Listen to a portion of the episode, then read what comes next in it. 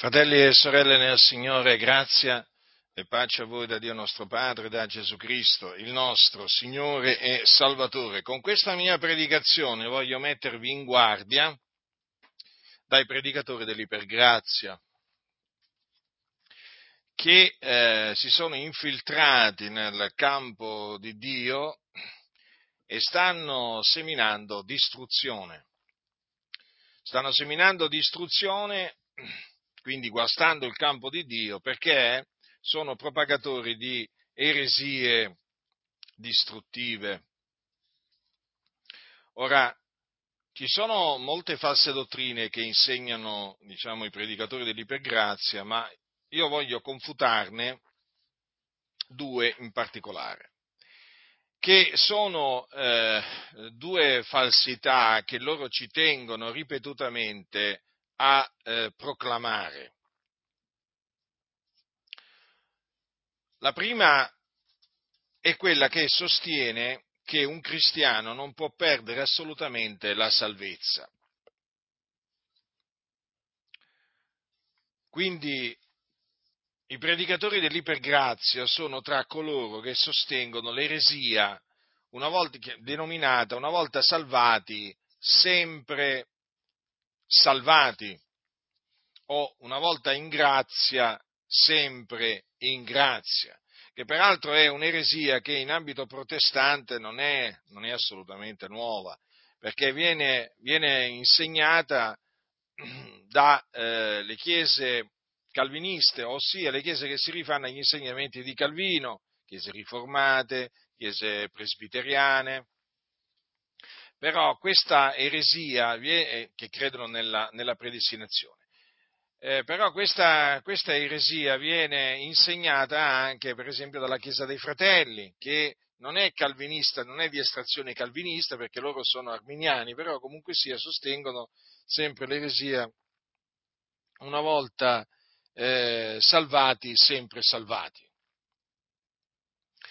Mm i predicatori dell'ipergrazia arrivano addirittura, ripeto, addirittura ad affermare che neppure, o meglio, quando anche un cristiano rinnegasse il Signore Gesù Cristo, anche in quella circostanza non perderebbe la salvezza.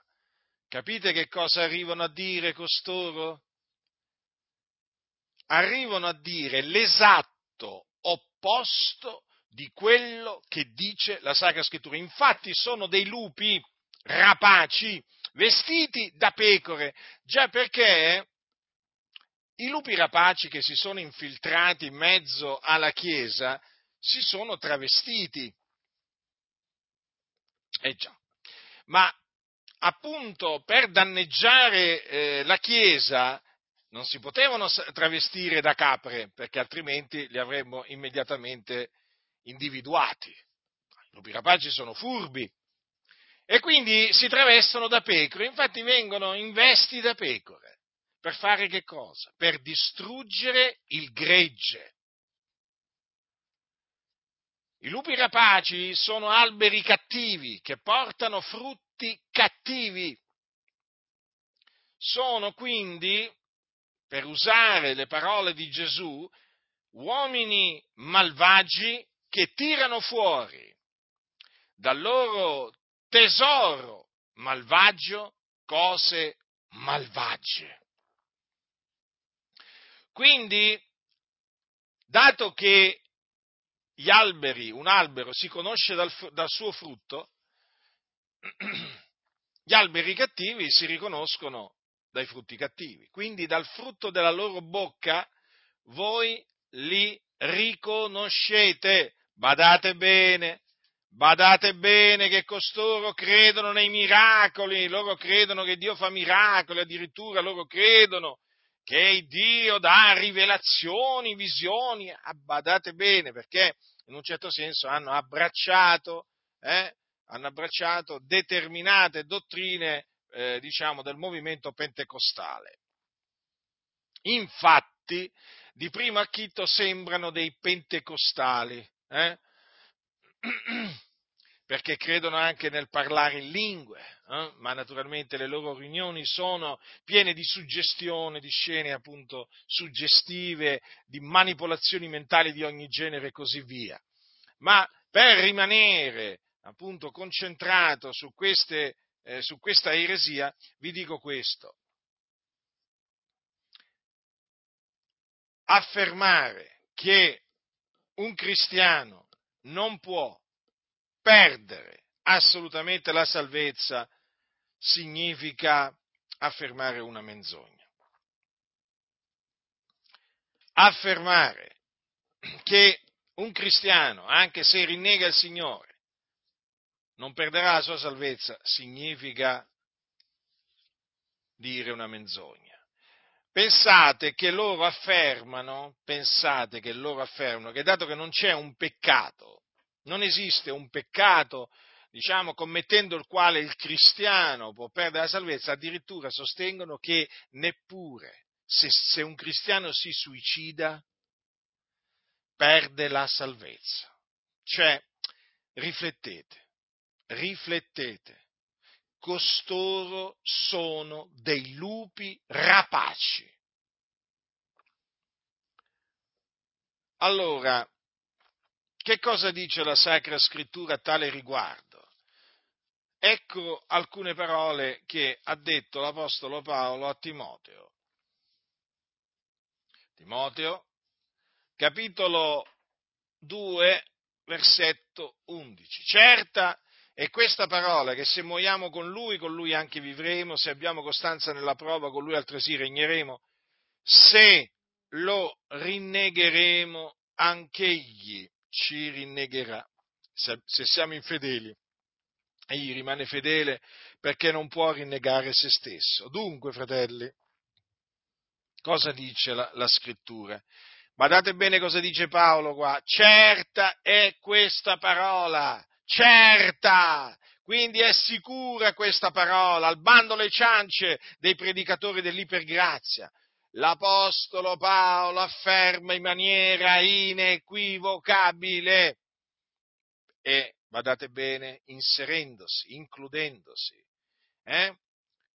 Se lo rinnegheremo, anch'egli ci rinnegherà. Quindi, nell'eventualità un cristiano rinnega il Signore, per certo, perché la parola è certa, sarà rinnegato dal Signore. Quindi sarà rigettato dal Signore. Vedete, fratelli nel Signore, ci troviamo davanti a dei lupi. E sapete, quando ci si trova davanti a dei lupi rapaci, ci si trova davanti a persone spietate, senza pietà, senza amore verso la verità. Loro amano e praticano la menzogna, portano avanti la menzogna a tutti i costi a tutti i costi, devono portare avanti le loro menzogne, sono ostinati, ostinati, testardi, insistono. Ma noi ringraziamo il Dio che ci ha resi forti in Cristo Gesù e con la sua grazia, mediante le scritture, riusciamo a smascherare le loro menzogne, gli turiamo la bocca perché questo è quello che Dio vuole, cioè Dio vuole che a costoro gli sia turata la bocca privatamente e pubblicamente, perché sono propagatori di menzogne. Dunque che cosa dice la scrittura? Se lo rinnegheremo, anch'egli ci rinnegherà. Quindi quando un, se un cristiano rinnega il Signore, per certo il Signore rinnegherà lui. D'altronde che cosa dice lo scrittore agli ebrei? Dice quanto segue, ancora un brevissimo tempo e colui che ha da venire verrà e non tarderà, ma il mio giusto vivrà per fede e se si trae indietro l'anima mia non lo gradisce, ma noi non siamo di quelli che si traggono indietro a loro perdizione, ma di quelli che hanno fede per salvare l'anima. Dunque, qui dice che se il giusto si trae indietro, chi è il giusto? È colui che ha creduto nell'Evangelo della grazia e mediante eh, e credendo nell'Evangelo è stato giustificato, reso giusto. Che cosa dice qui la scrittura? Il mio giusto vivrà per fede, quindi l'uomo viene giustificato soltanto mediante la fede in Gesù Cristo, ma guardate bene cosa dice anche il Signore. Se si tira indietro, l'anima mia non lo gradisce. Quel se si tira indietro eh, significa, significa se rinnega il Signore. Capite? O se mi rinnega in questa, in questa circostanza. Quindi vedete che la scrittura conferma la scrittura.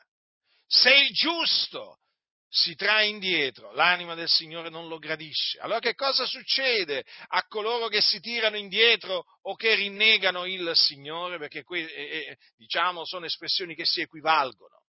Eh?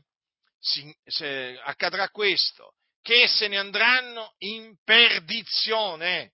Allora i giusti sono sulla via della salvezza, per grazia, mediante la fede, si trovano sulla via della salvezza. Noi siamo sulla via della salvezza, sulla via che mena nel regno dei cieli. Allora, qui c'è un monito severo, chiaro, forte. Se il giusto si tira indietro, l'anima mia non lo gradisce e la scrittura ci fa conoscere che ci sono quelli che si traggono indietro a loro perdizione. Quindi ci sono, ci sono eh, dei credenti che rinnegano il Signore e vanno in perdizione.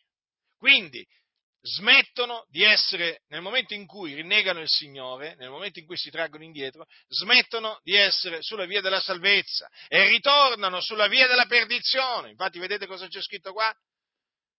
Si parla di costoro come di quelli che si traggono indietro a loro perdizione. Quindi tornano a camminare sulla via della perdizione, poi quando muoiono, siccome che muoiono nei loro peccati, cioè non muoiono in Cristo, essi vanno in perdizione, vanno nell'Ades, all'inferno, dove c'è il fuoco, che è un vero fuoco, ve lo ripeto, è un vero fuoco quello dell'Ades, non è un fuoco metaforico, non è un fuoco allegorico, non è un fuoco spirituale. Capite? È un fuoco vero, reale, in mezzo al quale le anime sono tormentate. Ma noi siamo di quelli che hanno fede per salvare l'anima, già perché per, per salvare l'anima ci vuole la fede. Eh? Noi abbiamo la fede, fratelli del Signore, ma questa fede la dobbiamo serbare fino alla fine. Diceva Paolo nella sua seconda epistola a Timoteo, ho serbato la fede. Lo ripeto, lui disse, ho osservato la fede, il tempo della, il tempo della sua dipartenza praticamente era giunto. E lui poté dire, ho osservato la fede. Hm? E cosa disse? Verso proprio la fine delle, di questa epistola che scrisse a Timoteo, il Signore mi libererà da ogni malazione e mi salverà nel suo regno celeste. Questa è la sicurezza, la certezza che hanno tutti coloro che serbano la fede fino alla fine hanno la certezza che il Signore li salverà nel suo regno celeste. Ma è evidente che questa certezza non la possono avere coloro che si traggono indietro, coloro che rinnegano il Signore. Costoro, lo ripeto fratelli, si traggono indietro a loro perdizione, per cui quando muoiono vanno in perdizione, vanno nel fuoco. Ora, l'insegnamento secondo cui eh, un cristiano può perdere la salvezza è confermato pienamente, veramente mm, tante volte dalla Sacra Scrittura. Voglio citare delle parole del nostro Signore Gesù Cristo che sono scritte in Giovanni. Ascoltate attentamente. Io sono la vera vite, dice, dice Gesù. Disse queste parole Gesù, attenzione, le disse ai suoi discepoli, ai suoi discepoli. Quindi eh, a persone che avevano creduto che lui eh, era il Cristo, eh, a persone che erano nate, nate da Dio, a persone che erano figliuoli di Dio perché Gesù li chiamava fratelli. Allora Gesù cosa gli disse nella notte in cui egli fu tradito? Io sono la vera vite e il Padre mio è il vignaiuolo, ogni tralcio che in me non dà frutto, egli lo toglie via e ogni tralcio che dà frutto lo rimonda affinché ne dia di più. Voi siete già mondi a motivo della parola che vi ho annunziata, dimorate in me, io dimorerò in voi, come il tralcio non può da sé dar frutto se non rimane nella vite, così neppure voi se non dimorate in me. Io sono la vite, voi siete i tralci, colui che dimora in me, nel quale io dimoro, porta molto frutto, perché senza di me non potete far nulla. Se uno non dimora in me, è gettato via come il tralcio e si secca, codesti tralci si raccolgono, si gettano nel fuoco e si bruciano. Allora, Gesù è la vera vite, i suoi discepoli, che sono poi i suoi fratelli, sono i tralci. Allora per portare frutto i tralci devono dimorare in Cristo. Devono dimorare in Cristo. Cosa significa dimorare in Cristo, dimorare in Lui? Ascoltate cosa dice Giovanni nella sua prima epistola, Giovanni uno dei dodici, eh? quindi uno di coloro che sentì dire a Gesù proprio quelle parole in quella notte, appunto quelle parole che vi ho appena letto. Allora, Giovanni dice al capitolo 3, verso la fine del, della prima epistola, questo è il suo comandamento, che crediamo nel nome del suo fiolo Gesù Cristo e ci amiamo gli uni gli altri come egli ce ne ha dato il comandamento e chi osserva i suoi comandamenti dimora in lui ed egli in esso. Da questo conosciamo che egli dimora in noi dallo Spirito che egli ci ha dato. Quindi notate, dimorare in Cristo significa osservare i suoi comandamenti, credere in lui e amarci gli uni gli altri come egli ce ne ha dato il comandamento. Dunque, vedete, nel momento in cui dunque un tralcio, eh, o meglio, un discepolo del Signore smette di credere nel Signore Gesù Cristo, che succede? Che succede? Eh? Lo ha detto Gesù, se uno non dimora in me è gettato via come il tralcio e si secca. Ecco qual è la sorte che aspetta coloro che smettono di dimorare in Cristo, cioè di osservare i suoi comandamenti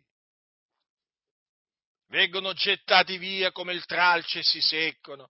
Codesti tralci si raccolgono, si gettano nel fuoco e si bruciano. Quindi la fine di questi tralci che si seccano, guardate bene, erano nella vite, erano nella vite questi tralci. Qual è la sorte che li aspetta? È il fuoco. Eh? Cosa dice qua? Le parole di Gesù sono chiare, codesti tralci si raccolgono, si gettano nel fuoco e si bruciano.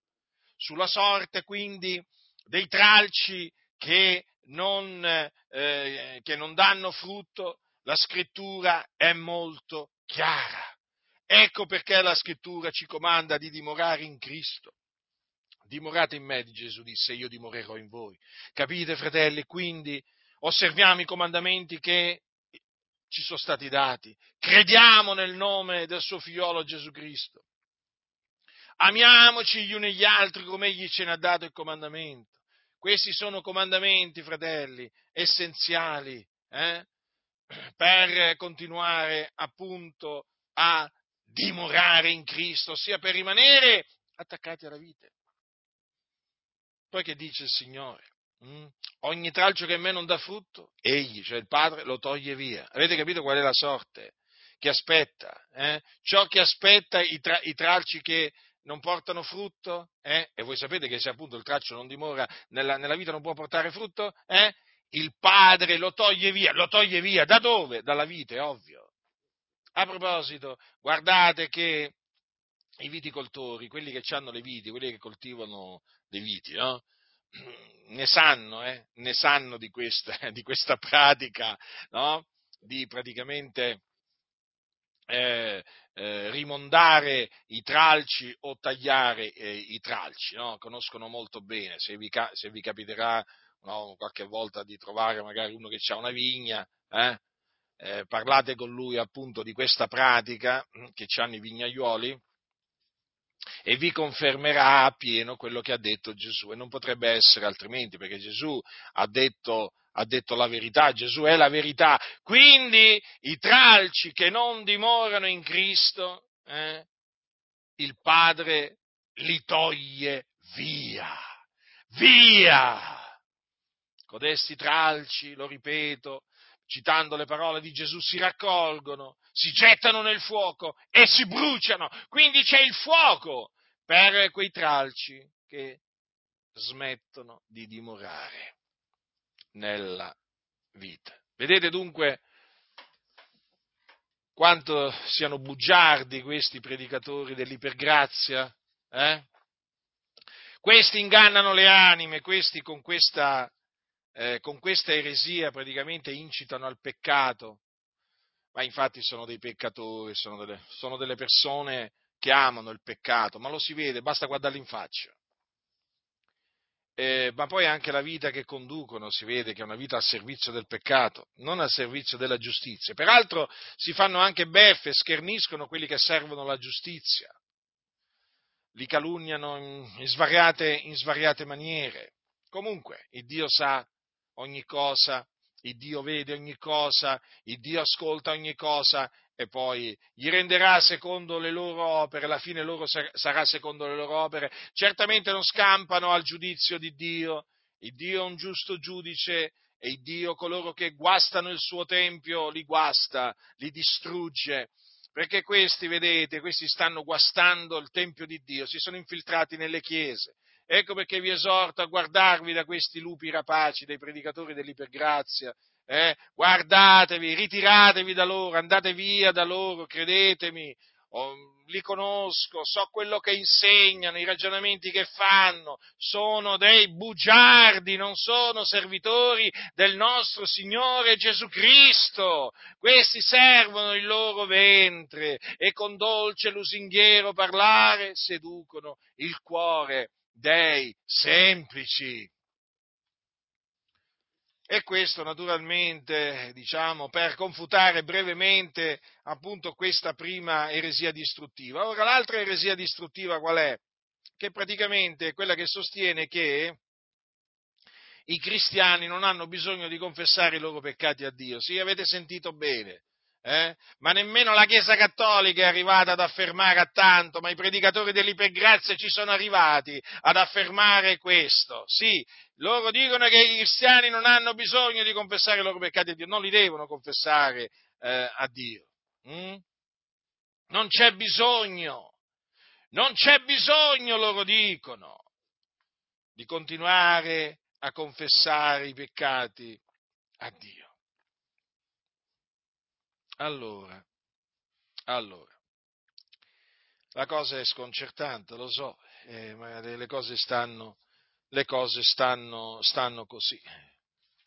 Alcuni poi mi dicono, ma tu ce l'hai con tutti, ma io ce l'ho con tutti i bugiardi, tra cui ci sono i predicatori, i predicatori dell'ipergrazia che ingannano le anime. Io non sopporto vedere le anime ingannate. Evidentemente ci sono tanti che, diciamo, non gli fa come si dice né caldo né freddo. A me mi disturba, a me mi turba, a me mi fa arrabbiare vedere i bugiardi sedurre le anime, mi dà fastidio, tremendamente fastidio, mi fa indignare non importa chi siano, se, siano, se sono valdesi, se sono battisti, se sono pentecostali, carismatici, a me non interessa niente, io non è che guardo l'etichetta, cosa c'è scritto dietro, davanti anzi. Capite? A me io esamino quello che loro dicono, il frutto della loro bocca, quello che predicano, quello che insegnano, e questi sono dei bugiardi. Allora, ma è, è, proprio così? Ma no, ma non è affatto così. Noi dobbiamo confessare, fratelli nel Signore, i nostri peccati a Dio. Infatti che c'è scritto? In primo Giovanni è scritto quanto segue. Se confessiamo i nostri peccati, egli è fedele e giusto da rimetterci i peccati e purificarci da ogni iniquità. Chi dice queste parole? Le ha dette Giovanni, il discepolo che Gesù amava, si è incluso, stava parlando ai credenti, ai figlioli di Dio stava parlando, a, a quelli che lui chiamava figlioletti miei. Eh? Figlioletti miei, vedete cosa gli ha detto? Se confessiamo i nostri peccati ma quindi noi abbiamo dei peccati? Benché abbiamo creduto, benché ci siamo un giorno ravveduti, benché abbiamo creduto nell'Evangelo e quindi siamo stati salvati, giustificati, ehm, perdonati perché abbiamo ottenuto la remissione dei peccati, eh, santificati, riconciliati con Dio, abbiamo bisogno di confessare ancora dei peccati a Dio? Sì, fratelli nel Signore, sì, abbiamo dei peccati da confessare a Dio, perché dice, dice Giovanni, se diciamo di essere senza peccato, inganniamo noi stessi la verità non è in noi. Se diciamo di non avere peccato, lo facciamo bugiardo e la sua parola non è in noi. Qui sta parlando a credenti, a figlioli di Dio. E dunque abbiamo dei peccati da confessare al nostro grande Dio. Ma abbiamo anche la promessa, appunto, che confessandoli noi otterremo la remissione dei nostri peccati, saremo purificati da ogni iniquità se confessiamo i nostri peccati, egli è fedele e giusto da rimetterci i peccati e purificarci da ogni iniquità. Vedete la misericordia di Dio, fratelli? Quanto è grande la misericordia di Dio. C'è sempre il trono della grazia di Dio, eh? al quale possiamo accostarci con piena fiducia nel nome di Cristo Gesù, il Figlio di Dio, eh? Con piena certezza di fede, eh, sapendo che confessando a Dio i nostri peccati otterremo da Lui la remissione dei nostri peccati, perché Dio è fedele ed è giusto. Dio, presso Dio c'è abbondanza di redenzione. Dio è pronto a perdonare coloro che si convertono dalle loro vie malvagie eh, eh, dai loro peccati, perché sapete, in mezzo alla Chiesa eh, capita che a un certo punto qualcuno si converte a un peccato. Eh, e allora eh, comincia a servire il peccato e allora bisogna esortarlo, bisogna esortarlo a ravvedersi eh, e a smettere, abbandonare il suo peccato, capite? E allora cosa gli si dice? Cosa gli si dice? vai al Signore, intanto confessa il tuo peccato a Dio e abbandonalo e otterrai misericordia. Capite? Perché questo è quello che ci insegna la Sacra Scrittura, fratelli. Noi ricordatevi sempre questo, dobbiamo fare riferimento sempre e comunque alla Sacra Scrittura. Mai ci dobbiamo, mai ci dobbiamo discostare dalla parola del Signore. La parola di Dio è verità, fratelli. La parola di Dio è verità. Dio ha detto la verità e perciò noi ci fidiamo. Di chi? Di Dio. Noi non ci fidiamo dell'uomo, ci fidiamo di Dio. Se Dio dice che chi copre le sue trasgressioni non prospererà, ma chi le confessa e le abbandona otterrà misericordia. Noi crediamo a Dio, noi crediamo a Dio e per quello che ci accostiamo al trono di Dio, ci inginocchiamo davanti all'Iddio grande e tremendo e confessiamo a Lui i nostri peccati, abbandonandoli, sapendo appunto di ottenere misericordia da Lui. Capite?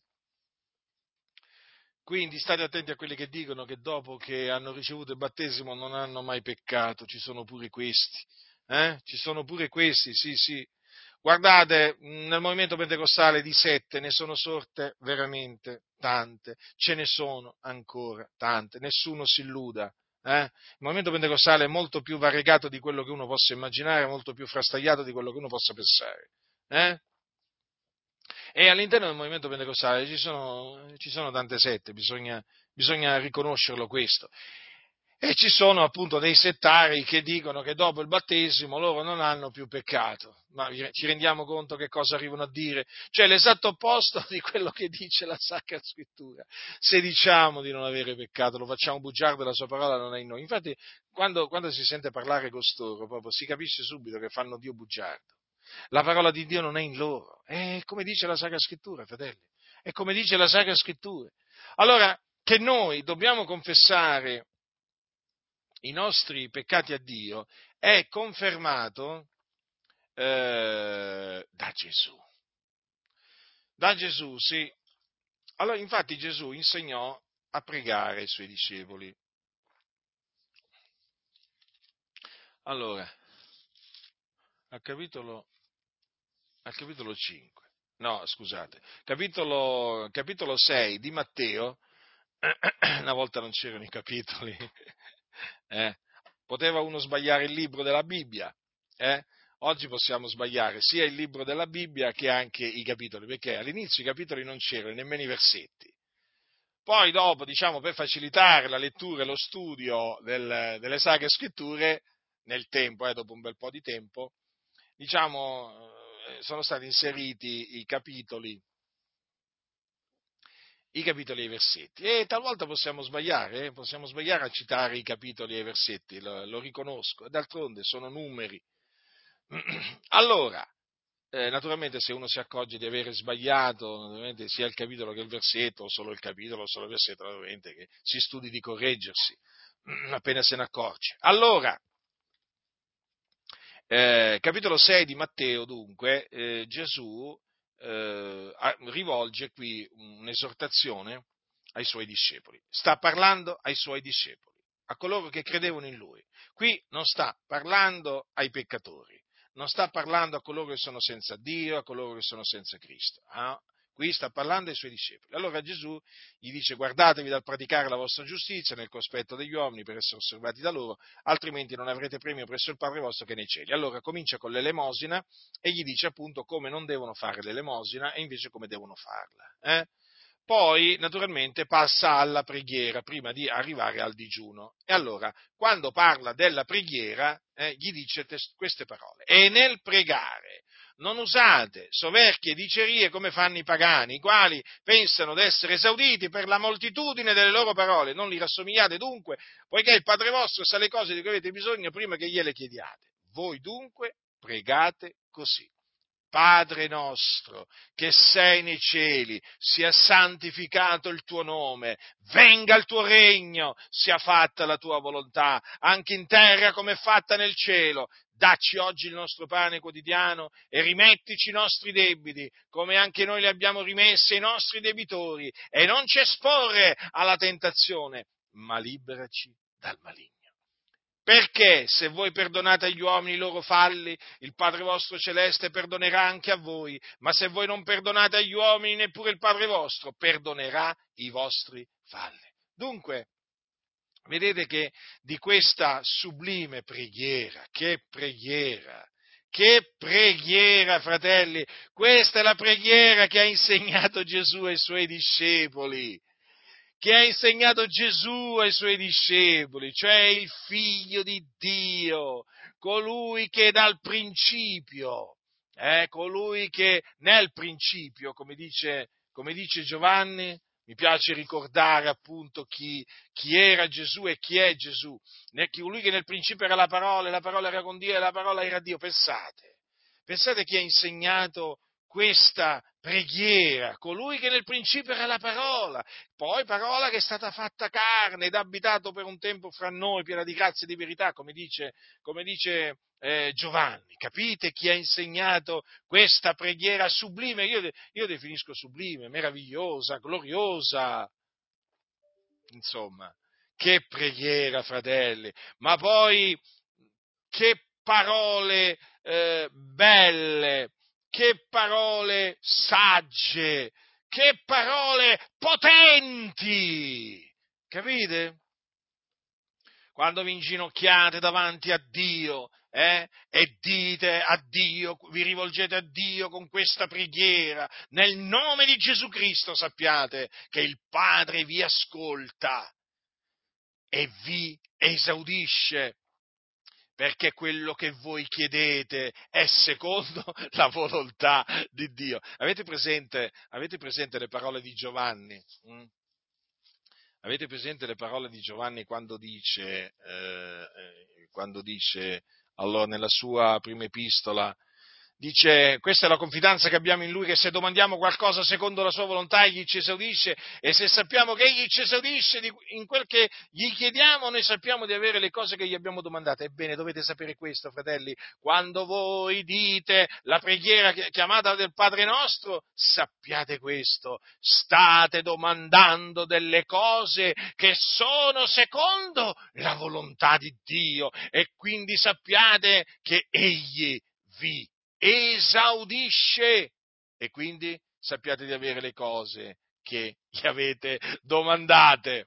Eh sì, fratelli, noi celebriamo, celebriamo questa preghiera perché è la preghiera che ha insegnato Gesù Cristo, l'unigenito venuto da presso al Padre, l'alfa e l'omega, il principio e la fine.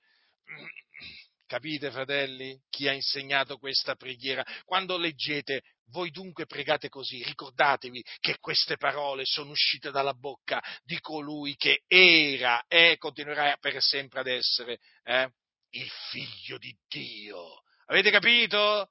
Allora, in questa preghiera dunque che cosa dobbiamo chiedere a Dio? rimettici i nostri debiti, come anche noi li abbiamo rimessi ai nostri debitori. Qualche cosa sono sti debiti? Mm? Che può rimetterci soltanto il Dio, che può rimettere solo il Dio, perché il fatto che noi dobbiamo dire a Dio queste parole vuol dire che questi debiti ce li può rimettere solo il Dio, fratelli nel Signore, solo il Dio. E allora rimettici i nostri debiti, diciamo al Padre nostro, eh? come anche noi li abbiamo rimessi ai nostri debiti. Allora questi debiti eh, sono i peccati. Eh sì, fratelli. Eh sì, se confessiamo i nostri peccati, capite? E questo ci deve appunto fare riflettere appunto su una cosa su cui molti non riflettono. Il peccato è un debito. Lo ripeto, il peccato è un debito. Quando noi pecchiamo contro Dio, ricordatevi, contraiamo un debito. Eh? E questo debito soltanto il Signore ce lo può rimettere, fratelli. Solamente Lui, fratelli, solamente Lui, perché quando pecchiamo infrangiamo la sua legge. Capite? Il peccato è la violazione della legge e quindi, eh, di quale legge stiamo parlando? La legge di Dio. Chi è il legislatore quindi? È Dio. E quindi chi è che ci può rimettere questi, questi, questi, questi peccati? Eh? Questi debiti solamente Dio. E allora, vedete, in questa preghiera noi siamo chiamati a dire al Padre, rimettici i nostri debiti. Eh? Ah, io quando veramente rifletto sulla potenza di questa preghiera, fratelli, veramente questa preghiera è meravigliosa. È meravigliosa.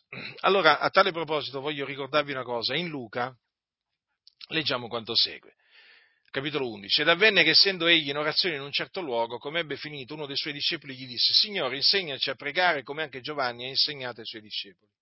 Ed egli disse loro, quando pregate dite, Padre, sia santificato il tuo nome, venga il tuo regno, dacci di giorno in giorno il nostro pane quotidiano, perdonaci i nostri peccati, poiché anche noi perdoniamo ad ogni nostro debitore, non ci esporre alla tentazione. Allora è un po' diverso qua, naturalmente, c'è qualcosa che naturalmente eh, diciamo leggermente diverso, però notate che il, la sostanza è questa. Eh? Vedete? Allora, questa è una preghiera insegnata da Gesù. Allora, notate, quando vi ho detto che i debiti sono, i de, i nostri, questi nostri debiti sono i nostri peccati, vedete, qui è confermato. Infatti, qui mh, c'è scritto, perdonaci i nostri peccati, poiché anche noi perdoniamo ad ogni nostro debitore. Vedete dunque? Mm? Allora, noi ci accostiamo a Dio, confessiamo a Lui i nostri peccati. eh, aspettando naturalmente che lui ce li rimetta, fiduciosi che lui appunto ci rimetta hm, i, nostri, i, nostri, debiti, come anche noi li abbiamo rimessi ai nostri debitori. Ecco, quando dunque noi eh, naturalmente eh, ci accostiamo eh, a Dio chiedendogli la rimissione dei nostri peccati che abbiamo commesso, chiaramente lo facciamo dopo avere eh, rimesso ai nostri debitori i debiti, i debiti che, avevano, che, avevano, contratto verso di noi, in sostanza, in sostanza dopo aver perdonato ai nostri, ai nostri fratelli. Mm? Mm. Se il tuo fratello pecca, riprendilo. Se si pente, perdonagli. Quindi, dopo aver perdonato i nostri fratelli, che appunto hanno peccato contro di noi, che si sono pentiti, eh? noi ci presentiamo davanti a Dio. Ci presentiamo davanti a Dio con la certezza che Egli rimetterà i nostri debiti, come anche noi appunto li abbiamo rimessi ai nostri debitori. E a tal proposito sappiate questo, che mentre naturalmente da un lato se noi perdoniamo agli uomini i loro falli, il Padre nostro celeste perdonerà anche a noi, e dall'altro se noi non perdoniamo agli uomini, neppure il Padre nostro perdonerà i nostri falli. Quindi condizione eh, fondamentale, indispensabile, per ottenere la rimissione dei nostri debiti, quando ci presentiamo davanti al trono della grazia di Dio, è che noi abbiamo perdonato agli uomini i loro falli. Qualcuno dirà, allora, eh, allora se io non perdono, eh, se io non perdono, non sarò perdonato? Esattamente, vedo che hai capito. Hai capito perfettamente, anche perché per capire queste parole di Gesù non è che, non è che ci vuole una laurea, eh? Capite? Non è che bisogna, bisogna avere fatto chissà quale scuola biblica eh, quale università, no, è proprio così semplice. Se voi non perdonate agli uomini, neppure il Padre vostro perdonerà i vostri falli. Chiaro? Naturalmente queste parole incutono timore e ci spingono appunto a perdonare, a perdonare. Mm? Lo ripeto, se il tuo fratello pecca riprendilo, ha detto, ha detto Gesù, se si pente, mm? se si pente, se si pente, lo ripeto, se si pente, perdonagli. Eh? Quindi noi aspettiamo sempre, dopo la riprensione data al fratello che ha peccato, che egli si penta. Ma certo, hm? siamo pronti a perdonarlo, dobbiamo fare così. Come il Signore è pronto a perdonare noi, fratelli nel Signore, così noi dobbiamo essere pronti a perdonare i nostri fratelli. Eh? Ricordatevelo sempre, eh? il vincolo della carità, fratelli, è molto importante perdonare. Eh? È molto importante per, perdonare ai nostri fratelli per essere perdonati poi da Dio. Allora vi volevo leggere, vi volevo leggere alcune parole di Gesù per farvi capire il, diciamo, la regola che vige nel regno di Dio. E naturalmente che conferma, che conferma quanto appunto ha detto Gesù. Eh? Praticamente queste parole confermano quella parte, eh, quella parte che vi, ho, che vi ho letto e spiegato poco fa. Allora, capitolo 18, capitolo 18 di Matteo è scritto quanto segue. Allora, capitolo 18 dal versetto 23, perciò il regno dei cieli è simile ad un re che volle fare i conti con i suoi servitori. Avendo cominciato a fare i conti, gli fu presentato uno che era debitore di 10.000 talenti e non avendo egli di che pagare, il suo signore comandò che fosse venduto. Lui, con la moglie e i figlioli, e tutto quanto aveva, e che il debito fosse pagato. Onde il servitore, gettatosi a terra, gli si prostrò dinanzi dicendo, abbi pazienza con me, ti pagherò tutto. E il signore di quel servitore, mosso a compassione, lo lasciò andare, gli rimise il debito. Ma quel servitore, uscito, trovò uno dei suoi conservi che gli doveva, gli doveva cento denari e afferratolo lo strangolava dicendo paga quel che devi, onde il conservo gettatosi a terra lo pregava dicendo abbi pazienza con me ti pagherò. Ma colui non volle, anzi andò e lo cacciò in prigione finché avesse pagato il debito. Ora i suoi conservi, veduto il fatto, ne furono grandemente contristati e andarono a riferire al loro signore tutto l'accaduto. Allora il suo signore lo chiamò a sé e gli disse, malvagio servitore, io ti ho rimesso tutto quel debito perché tu me ne supplicasti. Non dovevi anche tu aver pietà del tuo conservo, come ebbi anch'io pietà di te? E il suo signore adirato lo diede in mano degli aguzzini fino a tanto che avesse pagato tutto quello che gli doveva. Così vi farà anche il Padre mio celeste se ognuno di voi non perdona di cuore al proprio fratello. Guardate, voglio, part- voglio partire proprio da queste ultime parole. Allora, il perdo- perdonare il fratello è importante. È importante, fratelli. Però lo dobbiamo perdonare di cuore, eh? di cuore. Naturalmente, eh, questo perdono di cuore lo riceverà quando eh, si pentirà di cuore. Eh? Eh, quindi si pentirà veramente. Ah, perché ci sono anche i falsi pentimenti. Eh? Sapete che ci sono i falsi pentiti? Eh?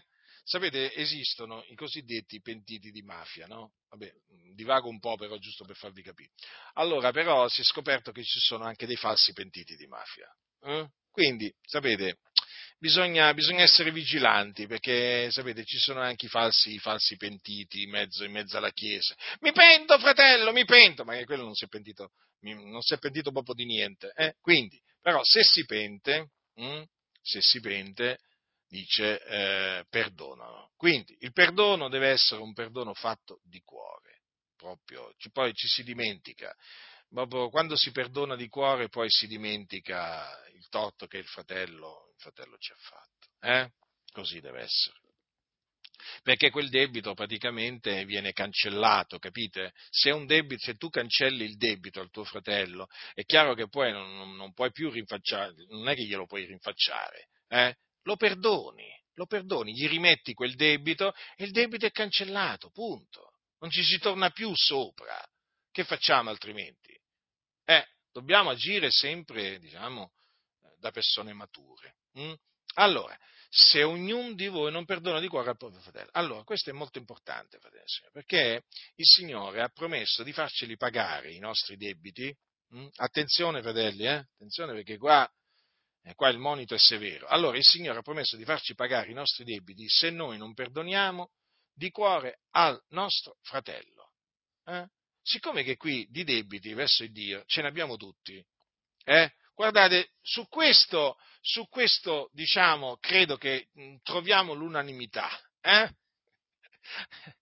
credo che veramente qua non c'è, non c'è, possibilità di trovare qualcuno che dica, no, ma sai, io non ho debiti verso Dio. Eh? Ci sono sicuramente eh, tanti, eh, tanti, credenti che non hanno debiti verso, verso le banche, ed è una cosa buona, buonissima, direi, quindi perché non sono schiavi delle banche, però voglio dire, eh, tutti, i credenti, tutti, i credenti, hanno dei debiti verso Dio. Capite?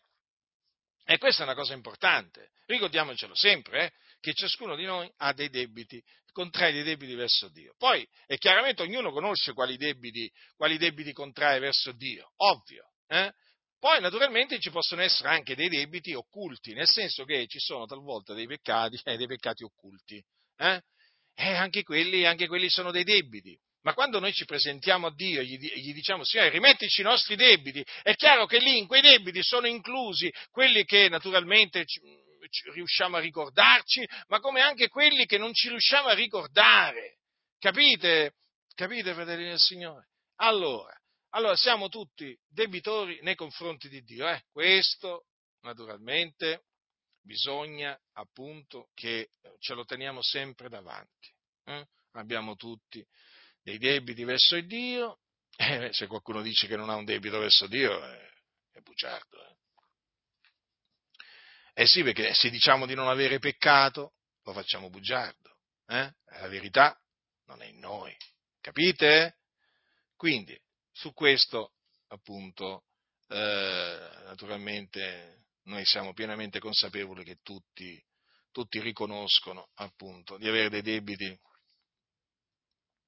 verso Dio. Allora, questi debiti, fratelli, eh, il Dio ce li farà pagare se noi eh, non perdoniamo di cuore il nostro fratello. Cioè, se noi non rimettiamo ai, no, ai nostri debitori, i, i, debiti che hanno contratto verso di noi, nemmeno il, il Dio a noi ci rimetterà i nostri debiti. E allora che succederà? Ce li farà pagare. Vedete qua che fine ha fatto questo spietato e malvagio servitore che non aveva, diciamo, cioè che si era comportato in maniera spietata verso il suo, eh, diciamo, conservo perché gli doveva quella piccola cifra? Eh? Allora il padrone rimette quella grande cifra a, a, a questo suo servo che veramente era sul punto, eh, era sul punto di, essere, di, essere, venduto lui con la moglie e i figli, eh, per appunto affinché il debito fosse pagato. A questo proprio gli rimette un grande, un grande debito questo, questo padrone, eh? poi questo servo a cui gli è stato rimesso tutto quel, che, quel grande debito, eh, praticamente eh, eh, non mostra compassione verso un suo conservo che gli doveva una piccola, una piccola cifra, un piccolo, un piccolo debito. Tant'è che appunto lo, lo, afferra, lo strangola e gli dice paga quel che devi. Mm? Non solo, questo qui praticamente gli ha detto abbi pazienza con me, ti pagherò. Niente, non ha voluto sentirne, l'ha preso, non volle. Eh, vedete? Vedete? Lo cacciò in prigione finché avesse pagato quel, il debito, che era un debito piccolo, eh? a fronte del debito grande che invece il padrone aveva, aveva, aveva diciamo, rimesso a lui. Eh, ma la cosa arrivò, arrivò al, alle orecchie del padrone. Eh? Vedete? Andarono a riferire al loro Signore tutto l'accaduto. E guardate un po' poi che fine fece questo malvagio servitore. Eh? Le parole che il padrone disse a questo malvagio servitore sono importanti. Malvagio servitore, io ti ho rimesso tutto quel debito perché tu me ne supplicasti, non dovevi anche tu avere pietà del tuo conservo come ebbi anch'io pietà di te? Allora riflettiamo sempre a questo, fratelli nel Signore, cioè noi dobbiamo essere misericordiosi come è misericordioso Dio. Il Dio mostra la sua misericordia verso di noi, perdonandoci, quindi perdoniamo anche noi. Dio mostra la sua misericordia verso, noi, verso di noi, rimettendoci i nostri debiti, quindi rimettiamoli anche noi ai nostri, ai nostri, debitori, ricordandoci che se noi ci rifiutiamo di appunto rimettere i nostri debiti ai nostri debitori, il Dio il Dio non perdonerà, non, ci, non perdonerà i nostri peccati, non ci rimetterà i nostri debiti. Mm? Ce li farà pagare. E quando Dio fa pagare un debito non si sbaglia mai, eh? Non si sbaglia mai.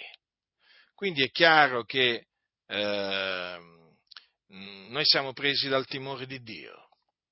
Siamo presi dal timore di Dio e, e quindi quando diciamo la preghiera chiamata Padre nostro è chiaro che riflettiamo a quello che diciamo. Eh? Quindi vedete come ci sono dei, mm, ci sono dei peccati, appunto, cioè i cristiani eh, praticamente hanno dei peccati, mm, diciamo, eh, da confessare a Dio eh, che, che cosa questa che è confermata appunto dalla preghiera del Padre, del Padre nostro. Eh? Perché proprio in questa preghiera c'è scritto rimettici i nostri debiti come anche noi li abbiamo rimessi ai nostri debitori. Quindi state molto attenti a questi predicatori dell'ipergrazia, sono veramente pericolosi, sono dei serpenti, sono dei serpenti. Vi ho voluto mettere in guardia appunto da questa, da questa categoria di predicatori, perché comunque sia esistono, i danni li stanno facendo e quindi con l'aiuto di Dio suoniamo la tromba per diciamo, far sì che eh, diciamo, le anime del Signore non si mettano al seguito di questi, di questi lupi rapaci, ossia che non non cadano vittime di questi lupi rapaci vestiti da pecore. la grazia del Signore nostro Gesù Cristo sia con tutti coloro che lo amano con purità incorrotta.